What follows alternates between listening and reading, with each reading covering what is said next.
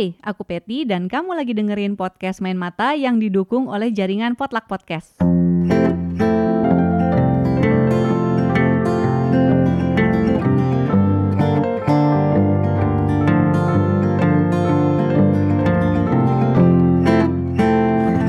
Podcast Main Mata adalah podcast buku yang ngebahas banyak hal seputar dunia perbukuan seperti obrolan dengan para pelaku, mulai dari penulis, penerbit, editor, dan lainnya.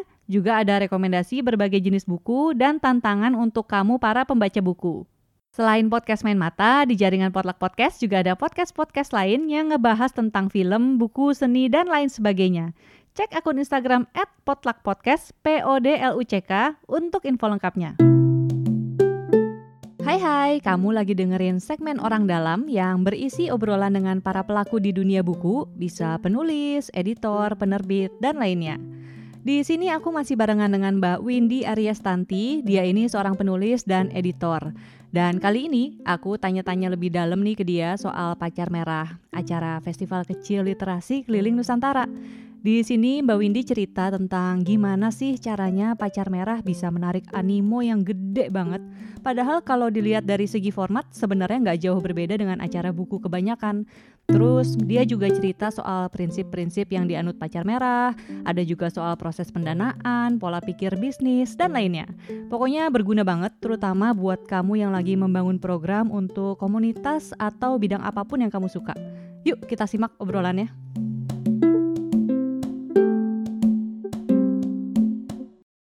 Halo, aku masih bersama dengan seorang penulis, editor, dan inisiator yang sekarang nih dikenal sebagai inisiator acara literasi independen keliling dan saat ini kayaknya lagi digandrungin banyak banget pembaca bernama Pacar Merah.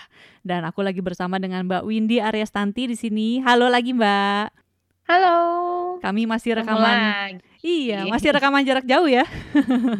Masih rekaman jarak jauh. Oke, kalau di yang sebelumnya kan tadi kita ngobrolin soal Mbak Windy sebagai traveler, sebagai penulis, kemudian juga editor, dan kita ngomongin tentang dunia literasi. Nah, sekarang aku pengen tahu lebih banyak soal Pacar Merah nih. Soalnya kalau ngelihat dari timeline di media sosial tuh kayaknya seru banget acaranya. Dan acara pertama kan bulan Desember 2018 ya kalau nggak salah? Enggak, itu kalau nggak salah bulan Februari, Maret 2019. Oke, berarti lahirnya tapi 2018. Lahirnya 1 Desember 2018. Oke, 1 Desember 2018. Dan acara pertama di Februari 2019. Berarti kalau dihitung dari sekarang mungkin baru sekitar setahun ya sebenarnya. Tapi animonya tuh 1 tahun 3 bulan berarti. Satu tahun tiga bulan. Tapi animonya udah gede banget sih kalau menurutku dan berhasil mengumpulkan banyak sekali audiens. Itu gimana Mbak ceritanya bisa sampai menarik animo begitu besar dalam waktu yang relatif singkat? Nah, gimana ya? Kalau menurutku itu salah satu bukti saja ya bahwa ketika kegiatan literasi dikemas dengan cara menarik dan akses dibuka selebar-lebarnya, orang-orang datang. Jadi sebenarnya itu juga mematahkan sebuah mitos bahwa acara perbukuan, acara literasi akan sepi karena minat kita rendah. Itu terpatahkan dengan sendirinya. Sebab kami pun sampai sekarang suka terkagum-kagum dan terlongo-longo gitu. Dari mana orang-orang ini semua datang ya? Karena cara-cara yang kami lakukan untuk publikasi adalah cara-cara yang aku rasa yakin dan aku sangat yakin itu dilakukan oleh orang-orang lain juga gitu ya. Mempublikasikan secara digital semua orang sekarang melakukannya, iya nggak? Iya, udah wajib. Nggak ada yang nggak melakukan publikasi digital kan? Bahkan kita sudah bergeser, kita bahkan jarang sekali melakukan publikasi luar ruang kan sekarang gitu. Karena ngerasa ya udahlah, nggak efektif di kita atau biayanya juga besar sekali atau kita bahkan nggak pasang iklan di TV atau di koran gitu, tapi semua sekarang melakukannya lewat kerja-kerja publikasi digital. Itu juga dilakukan oleh Pacar Merah gitu. Jadi kalau kamu bertanya apa yang dilakukan, aku berpikir bahwa itu bukan suatu yang ada jawaban konkretnya gitu Mbak Peti. Justru yang aku bayangkan di kepala ketika melihat orang-orang ini datang, artinya selama ini jangan-jangan kegiatan-kegiatan literasi atau perbukuan dikemas tidak dengan tepat saja. Okay. Jadi alih-alih kita menganggap ini sesuatu yang istimewa pada publikasi, buat aku Enggak, semua orang bisa melakukannya, tetapi bagaimana mengemas dengan tepat, bagaimana menemukan konten-konten yang menarik, bagaimana mengomunikasikannya dengan tepat pun adalah hal yang harus dipikirkan dalam sebuah kerja-kerja literasi. Gitu. Oke. Soalnya kalau misalnya melihat format kan sebenarnya hampir sama ya dengan yang lain ya. Ada pasar buku keliling, kemudian ada talk show dan workshop. Aku memang percaya bahwa selain Pacar Merah, jauh sebelum ada Pacar Merah, pasti sudah ada pasar buku berkeliling itu kan sebenarnya. Jadi emang bukan hal baru juga. Kalau menurutku ini bukan hal baru, sama sekali bukan. Itu tadi yang terjadi adalah sebenarnya kemampuan membaca, sebenarnya audiens ini maunya apa sih? Itu kan diperlukan juga kejelian. Kita tuh kadang-kadang hanya pengen didengar orang, kita lupa mendengar orang mau apa. Yeah. Di Pacar Merah kami berusaha meninggikan kuping kami untuk bisa mendengar orang-orang maunya apa sih. Itu dulu gitu. Kita pengen didengar orang. Kita terbiasa berangkat dari aku punya ini, aku mau ini, kalian terima. Kita selalu berangkat dari aku. Gak pernah melihat audiens tuh maunya apa. Bagaimana merangkul audiens ini. Bagaimana membuat mereka mau terlibat bersama kita. Makanya tadi aku sempat bilang ke Mbak Peti ya di edisi sebelumnya bahwa sebenarnya tantangan dari mencipta adalah merawat dan membuat orang lain terlibat. Yang kami pikirkan adalah bukan perkara menciptanya loh Mbak. Di kepala kami itu adalah perkara merawat dan bagaimana orang-orang mau terlibat. PR-nya ada di situ kalau di kami. Kalau tadi Mbak bilang mendengar apa yang audiens mau, berarti misalnya dari selama ini hasil pengamatan di Pacar Merah, kira-kira apa yang mereka mau sebenarnya? Itu juga luas ya, beragam ya. Tentu saja sekarang kalau buat aku isu terbesar kenapa kami membuat Pacar Merah dari awal adalah pemerataan akses. Jadi yang mereka inginkan adalah akses yang merata, tentunya itu saja. Satu, harga buku terjangkau. Iya tentu. Yeah. Harga buku sekarang mahal banget kalau di toko buku, iya nggak? Iya, betul. Sulit sekali sekarang menemukan buku berharga di bawah 80.000. Yeah. Semua rata-rata di atas 90. Bahkan buku-buku kutipan aja harganya 100.000 lebih, ya nggak? Iya, soalnya banyak kan hardcover juga kalau buku-buku kutipan biasanya ya. Buat aku, semakin buku mahal, semakin tidak terjangkau, semakin orang menganggap itu barang yang tersier, dan sekunder dan tersier, nggak pernah lagi jadi primer kan? Jadi ketika kita bisa menghadirkan buku-buku baik, buku-buku bagus dengan harga terjangkau, lalu kemudian dikemaslah dengan acara-acara yang secara konten juga menjawab kebutuhan mereka. Karena bagaimanapun sekarang lintas industri itu kan penting kan Mbak. Kita nggak bisa lagi cuma bilang, oh ini industri buku hidup sendiri, nggak bisa. Iya, industri betul. Buku itu kan berelasi dengan film sekarang, berelasi dengan musik, berelasi dengan digital, berelasi dengan banyak hal. Iya. Dan tentu ini membutuhkan kerja cara pandang kreatif dari orang-orang di belakangnya untuk menemukan benang merah itu. Ya benang merah itu nggak akan ketemu kalau kamu nggak mengusutnya, iya nggak sih? Cara mengusutnya ya selain dengar ya kamu mengamati. Itu yang kemudian kami pahami. Jadi kalau kamu bertanya yang dimaui orang apa? Yang dimau orang tentu saja akses yang mudah, akses yang merata. Itu kenapa kami memulainya dengan satu. Di kami itu ada yang namanya 5 nilai dasar Pacar Merah. Udah kayak Pancasila gitu loh. Apa tuh 5 nilai dasar? Itu kompetitif, itu artinya kami menjual buku-buku dengan harga yang terjangkau. Lalu kemudian kreatif, kami mengemasnya dengan cara kreatif. Lalu kemudian ada lagi yang inklusif gitu. Inklusif itu artinya ini terbuka untuk siapa saja, bisa diakses oleh siapa saja. Makanya di sesi-sesi kami ada beberapa yang kami hadirkan para juru terjemah bahasa isyarat. Lalu bahkan kami membuka kasih bahasa isyarat. Selama ini kan kita juga nggak adil di sebelah situ ya. Kita belajar bahasa Indonesia, kita belajar bahasa Inggris, tapi kenapa kita nggak belajar bahasa isyarat? Harusnya kan bahasa isyarat sama aja dengan bahasa Indonesia dan bahasa Inggris atau bahasa lainnya. Iya. Yeah. Ya kan? Kalau menurutku. Nah, kemudian akhirnya kami, oh ya udah kita bikin juga kelas bahasa isyarat. Dan hari itu kita balik, pengajarnya adalah teman-teman dari tunarungu, sementara kita yang tidak tunarungu menjadi murid. Kami belajar dari mereka, bahkan kami bikin kelas dongeng bahasa isyarat. Jadi kita ambil posisi banget yang sama gitu. Dan aku sangat kaget sekali ketika itu percobaan kami lakukan pas di Malang. Ternyata yang datang belajar itu kayak bahasa isyarat aja. Jumlah yang datang tuh bisa sampai 300 orang. Dongeng bahasa isyarat itu bisa sampai 200 orang. Lalu aku bilang, gila, ini kan berarti perkara nggak tahu dan nggak punya akses aja. Tapi begitu diberi, dibuka, orang datang dan berminat belajar.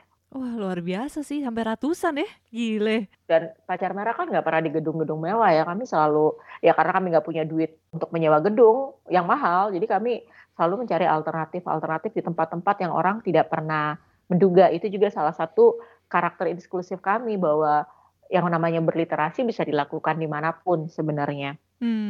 Ya lesehan, kita belajarnya lesehan, duduk rame-rame di lantai gitu. Gak ada masalah, orang gak perlu. Ternyata untuk belajar orang bisa gak ngeributin tentang kondisi tempatnya. Karena yang mereka inginkan belajar. Kemudian, tuh kan aku sampai lupa nilai dasar Pacar Merah. Ada kompetitif, ada inklusif, ada edukatif. Berarti sesi-sesi yang disampaikan selain bersifat mendidik juga menghibur, karena kami percaya bahwa edukasi itu harus disampaikan dengan cara yang menghibur seharusnya, dengan cara menyenangkan, tidak harus melulu, tidak harus serius.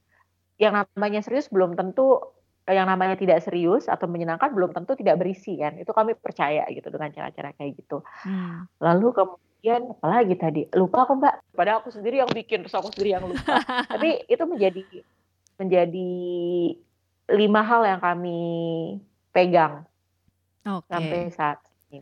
Nah, kalau pendanaan acaranya sendiri gimana Mbak? Soalnya kan ini terbuka untuk umum ya, dan memang siapapun yang datang tidak berbayar, dan setauku juga workshop atau talk show-nya itu ada yang gratis dan ada yang berbayar kan? Nggak semuanya juga berbayar. Okay. Yang berbayar pun sebenarnya kan membeli buku para penulisnya, karena itu cara kami mensupport penerbit dan penulis ya. Jadi misalnya kamu ikut kelas workshop atau penulisan kreatif bersama Yusi Avianto Parianom misalnya, tapi misalnya bayar sekian 10.000, tapi kan itu dapatnya langsung bukunya Om Yusi gitu, Paman Yusi. Jadi sebenarnya itu balik lagi ke penulis dan ke penerbit. Pacar Merah nggak ngambil apapun dari workshop itu biasanya, kalau kami seperti itu. Kalau ditanya pendanaan dari mana? Pribadi Mbak. Dari pribadi? Udah jawab pendanaan, iya. Patungan. Oh, oke. Tapi apakah ini menjadi uang keluar atau memang bisa balik modal untuk acara berikutnya gitu? Jadi kami pun menerapkan bahwa di kita, jangan sampai kita nggak balik modal. Jadi sebenarnya kan karena kami berniaga berjualan buku, jadi pemasukan kami sebenarnya dari penjualan buku di pasar buku. Buku itulah yang mendanai untuk kegiatan berikutnya. Tetapi kayak pas kami menyelenggarakan Pacar Merah pertama di Jogja, itu patungan. Karena satu sekali lagi, itu kayak aku bilang ke kamu di sesi kita yang sebelumnya, aku bukan tipikal orang yang akan nunggu. Ya udah, kerjakan. Kalau kamu selalu menjadikan hal, ya nggak ada duit nunggu, ya sudah, lamanya kita akan nunggu. Jadi kami sangat realistis, ya udah kita patungan, kita kerjakan. Tapi itu membuat kami, para orang-orang yang ada di belakang Pacar Merah, punya komitmen bahwa kita jangan sampai ini tidak berumur panjang, karena pertaruhannya besar sekali kan di kami. Iya, sebagai penyelenggara kan harus bisa membuat running terus kan.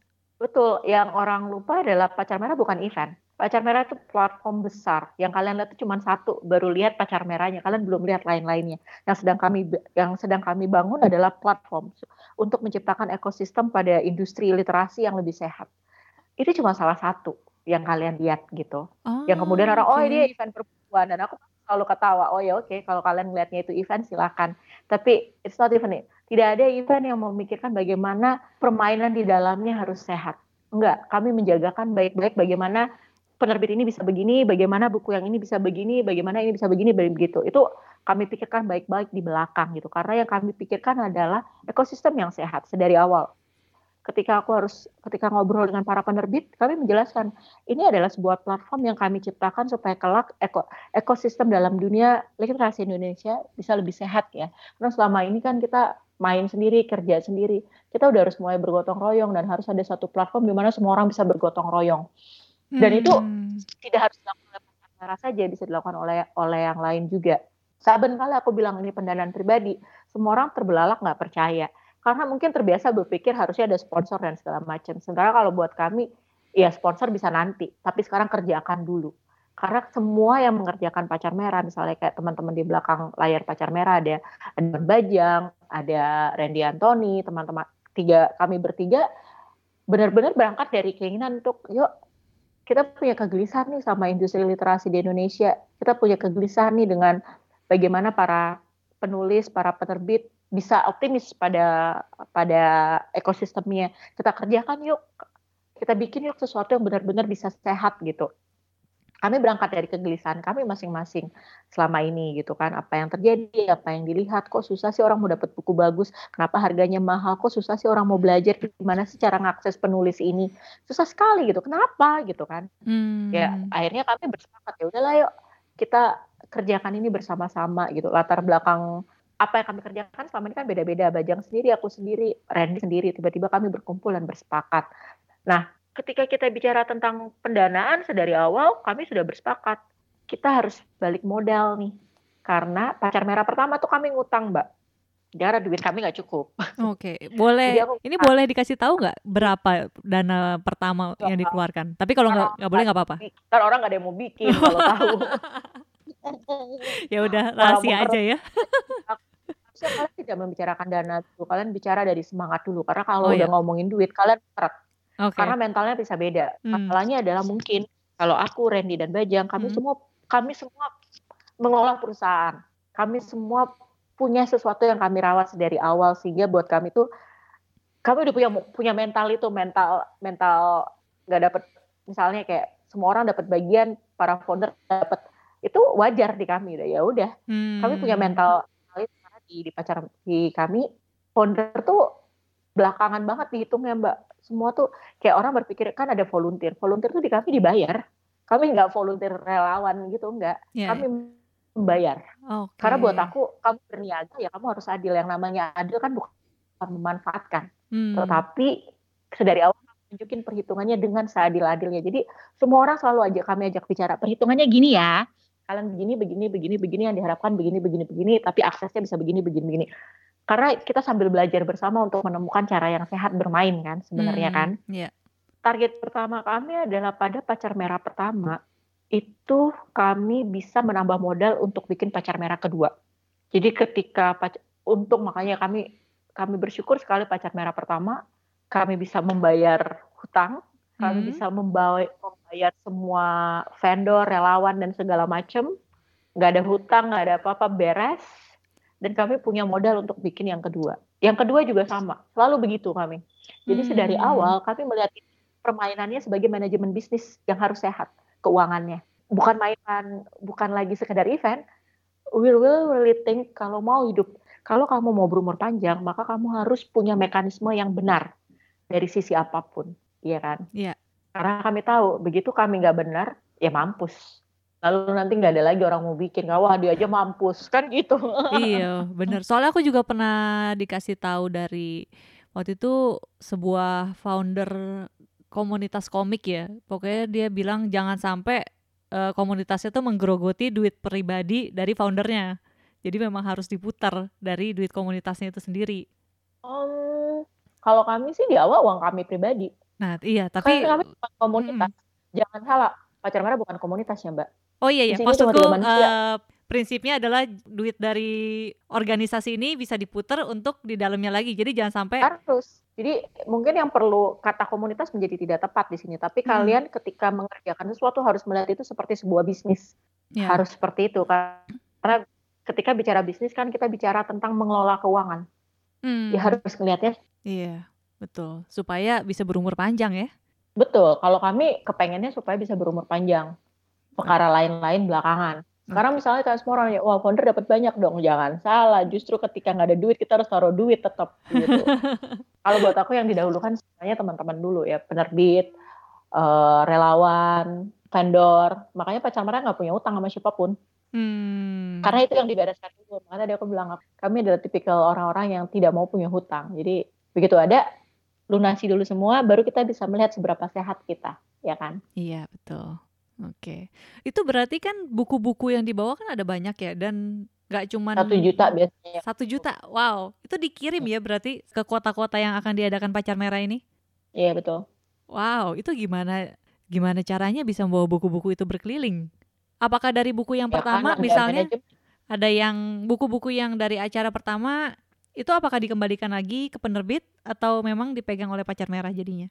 ya harus dikembalikan, Mbak. Itu kan aset penerbit. Ah, oke. Okay. Ya, penerbit itu kan hartanya berupa buku. Iya sih. Jadi begitu Pacar Merah yang harus kami kembalikan, karena kan tidak langsung kami gotong-gotong ke kota berikutnya, dari satu titik ke titik berikutnya kan perlu persiapan lagi. Sementara kalau mereka menumpuk bukunya di kami, mereka akan kehilangan penjualan dong. Iya. Karena mereka bisa menjualnya di pihak lain. Itu nggak benar juga kalau kami menimbun di kami. Yang terjadi malah penerbitnya nggak jualan, karena kaminya juga masih berpindah gitu kan, masih pindah ke kota berikutnya.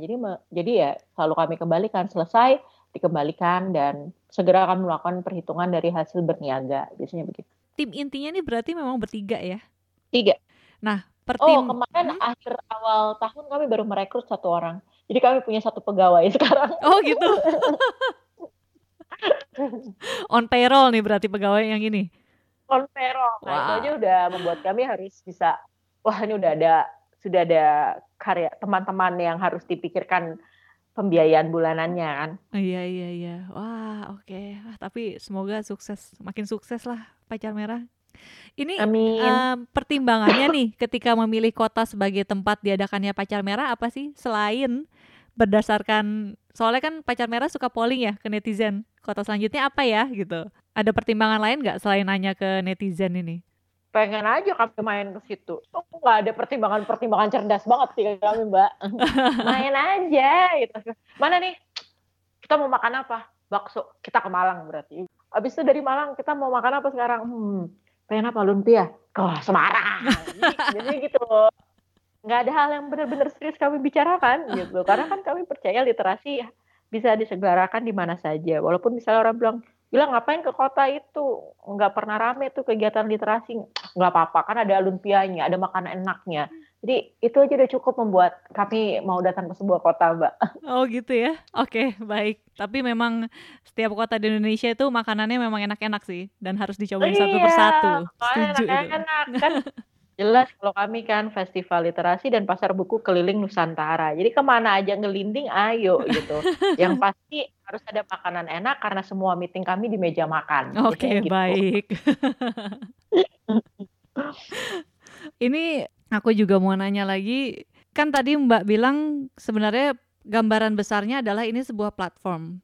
Berarti bisa dikasih bocoran nggak ke depannya nih, memang mungkin ada visi misi dalam beberapa tahun ke depan mungkin Pacar Merah akan berevolusi seperti apa? Ntar dilihat aja ya. Oh gitu ya. Pamali sebar kalau saya.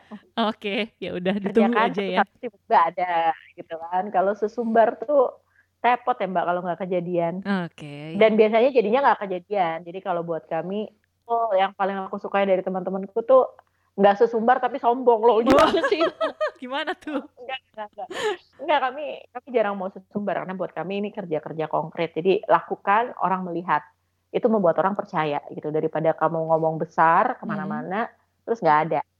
Jadi kerjakan aja dulu, lihat pelan-pelan, karena kami pasti akan, kami nggak punya rencana berumur pendek sih Mbak, doakan ya. Oh iya, amin. Jadi, doakan.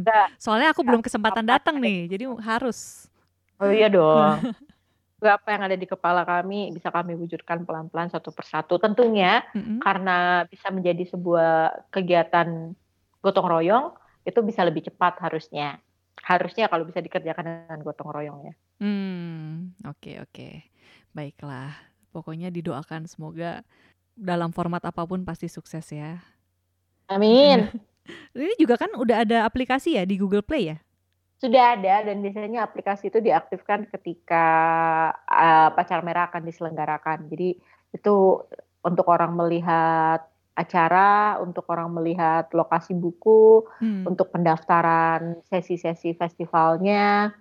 Dan mungkin ke depannya, sekarang sih mimpinya aplikasi itu bisa, emang beneran bisa jadi sesuatu yang lebih dari sekedar itu nanti kelak. Satu lagi aku mau nanya juga, ilustrator di balik posternya acara Pacar Merah siapa sih Mbak?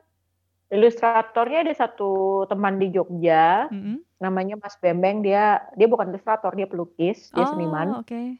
Yang sedari awal ketika Pacar Merah kami buat, dia sudah kami minta untuk bisa membuat perwajahan Pacar Merah. Itu kenapa sekarang masih bersama dia, karena dia yang paling mengenal karakter dan seluk-beluk kami. Oh oke, okay. Soalnya bagus-bagus ilustrasinya juga, lukisannya. Alhamdulillah. Iya dia pelukis. Wajar kalau dia bisa melukis bagus. Ini udah beberapa kali pameran. Oh, namanya okay. Mas Bem. Mas Bem. Iya, panggilannya Bembeng. Dia salah satu pelukis muda Indonesia. Hmm oke. Okay. Kalau dalam setahun tuh ada ini nggak sih? Ada mungkin target kali ya, Pacar Merah itu berapa kali diadakan? Oh maunya sih tiap hari ada. Waduh. Ambisius. Ya kalau setahun, ya maunya sih bisa, maunya nih ya, maunya kan tiap bulan ada, tapi kan nggak mungkin ya Mbak.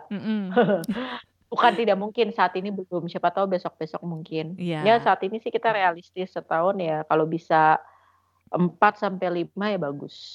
4-5 ya. Dan diutamakan memang di luar Jakarta ya? Untuk saat ini iya. Untuk saat ini iya. Tapi di Jakarta kami udah 2 kali kan. Satu di Jakarta International Literary Festival, berkolaborasi, pasar bukunya dikerjakan oleh kami. Satu lagi kemarin di Januari 2020 di ada Pacar Merah Kaget ya, di M-Block. Kami menyebutnya Pacar Merah Kaget. Jadi ada Pacar Merah yang pada umumnya yang reguler, ada Pacar Merah Kaget. Pacar Merah Kaget tuh kayak pasar buku dadakan skala kecil dengan kurasi buku yang sangat ketat karena kapasitas daya tampungnya juga terbatas kan. Oke. Oh berarti aku sebenarnya udah pernah datang ke Pacar Merah yang di Jakarta International Literary Festival. Tapi itu memang hanya bagian pasar buku kelilingnya aja ya? Hanya bagian pasar bukunya. Jadi hal itu memang kami lakukan berkolaborasi dengan festival-festival. Jadi misal kayak Jakarta International Literary Festival, mereka pengen ada pasar buku.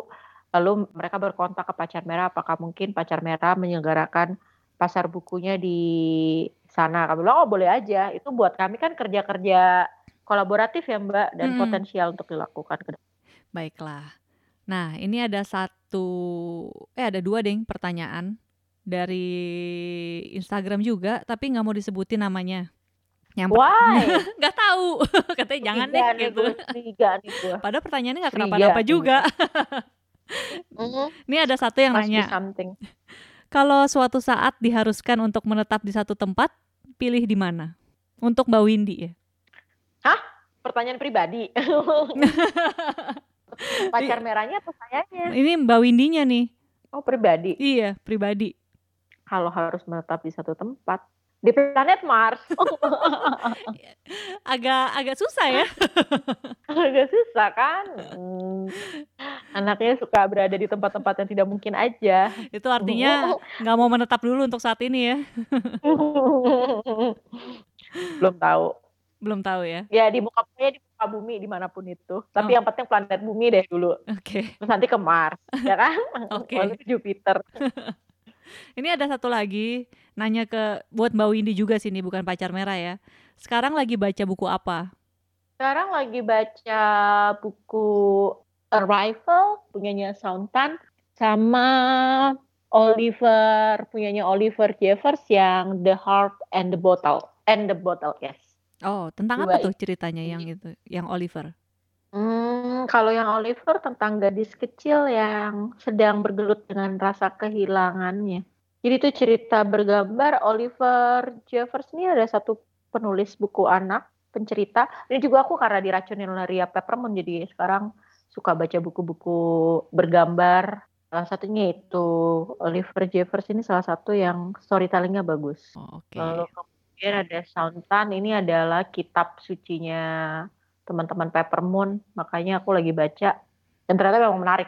Ya sudah, jadi keterusan, belum selesai sih ini, bacanya setengah. Oke. Baiklah. Oke, kurang lebih itu aja sih untuk sesi kali ini. Tadi udah cukup dapat banyak insight juga tentang Pacar Merah dan ya. Tadinya kan mau diadain di Solo ya dalam waktu dekat, tapi karena lagi ini kan memang dipospon ya.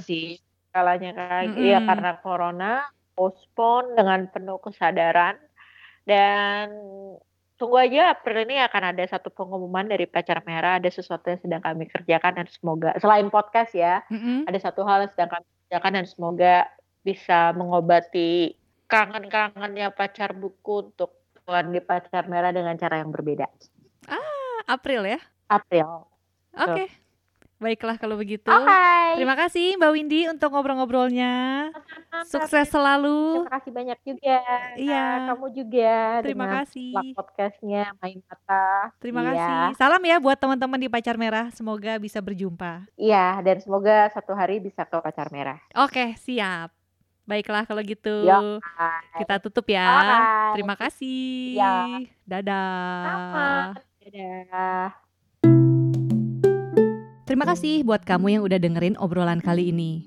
Kalau mau kasih komen, masukan, atau saran soal obrolannya, bisa langsung DM atau mention di Instagram ke akun @patricia.wulandari atau ke @potluckpodcast atau di Twitter juga bisa di @patipatigulipat. Ditunggu ya. Dan kalau kamu menikmati konten yang kami sajikan, kami akan sangat berterima kasih sekali jika kamu mau merekomendasikan Podcast Main Mata ke teman-teman kamu, khususnya mereka yang suka baca buku. Jangan lupa juga follow Podcast Main Mata di Spotify, beri dukungan untuk jaringan Potluck Podcast dengan follow dan subscribe di SoundCloud, YouTube, dan lainnya. Untuk informasi lengkap seputar episode terbaru yang akan tayang dari channel-channel podcast yang ada, follow jaringan Potluck Podcast di Instagram @potluckpodcast, Podluck Podcast. Segitu dulu ya. Dadah!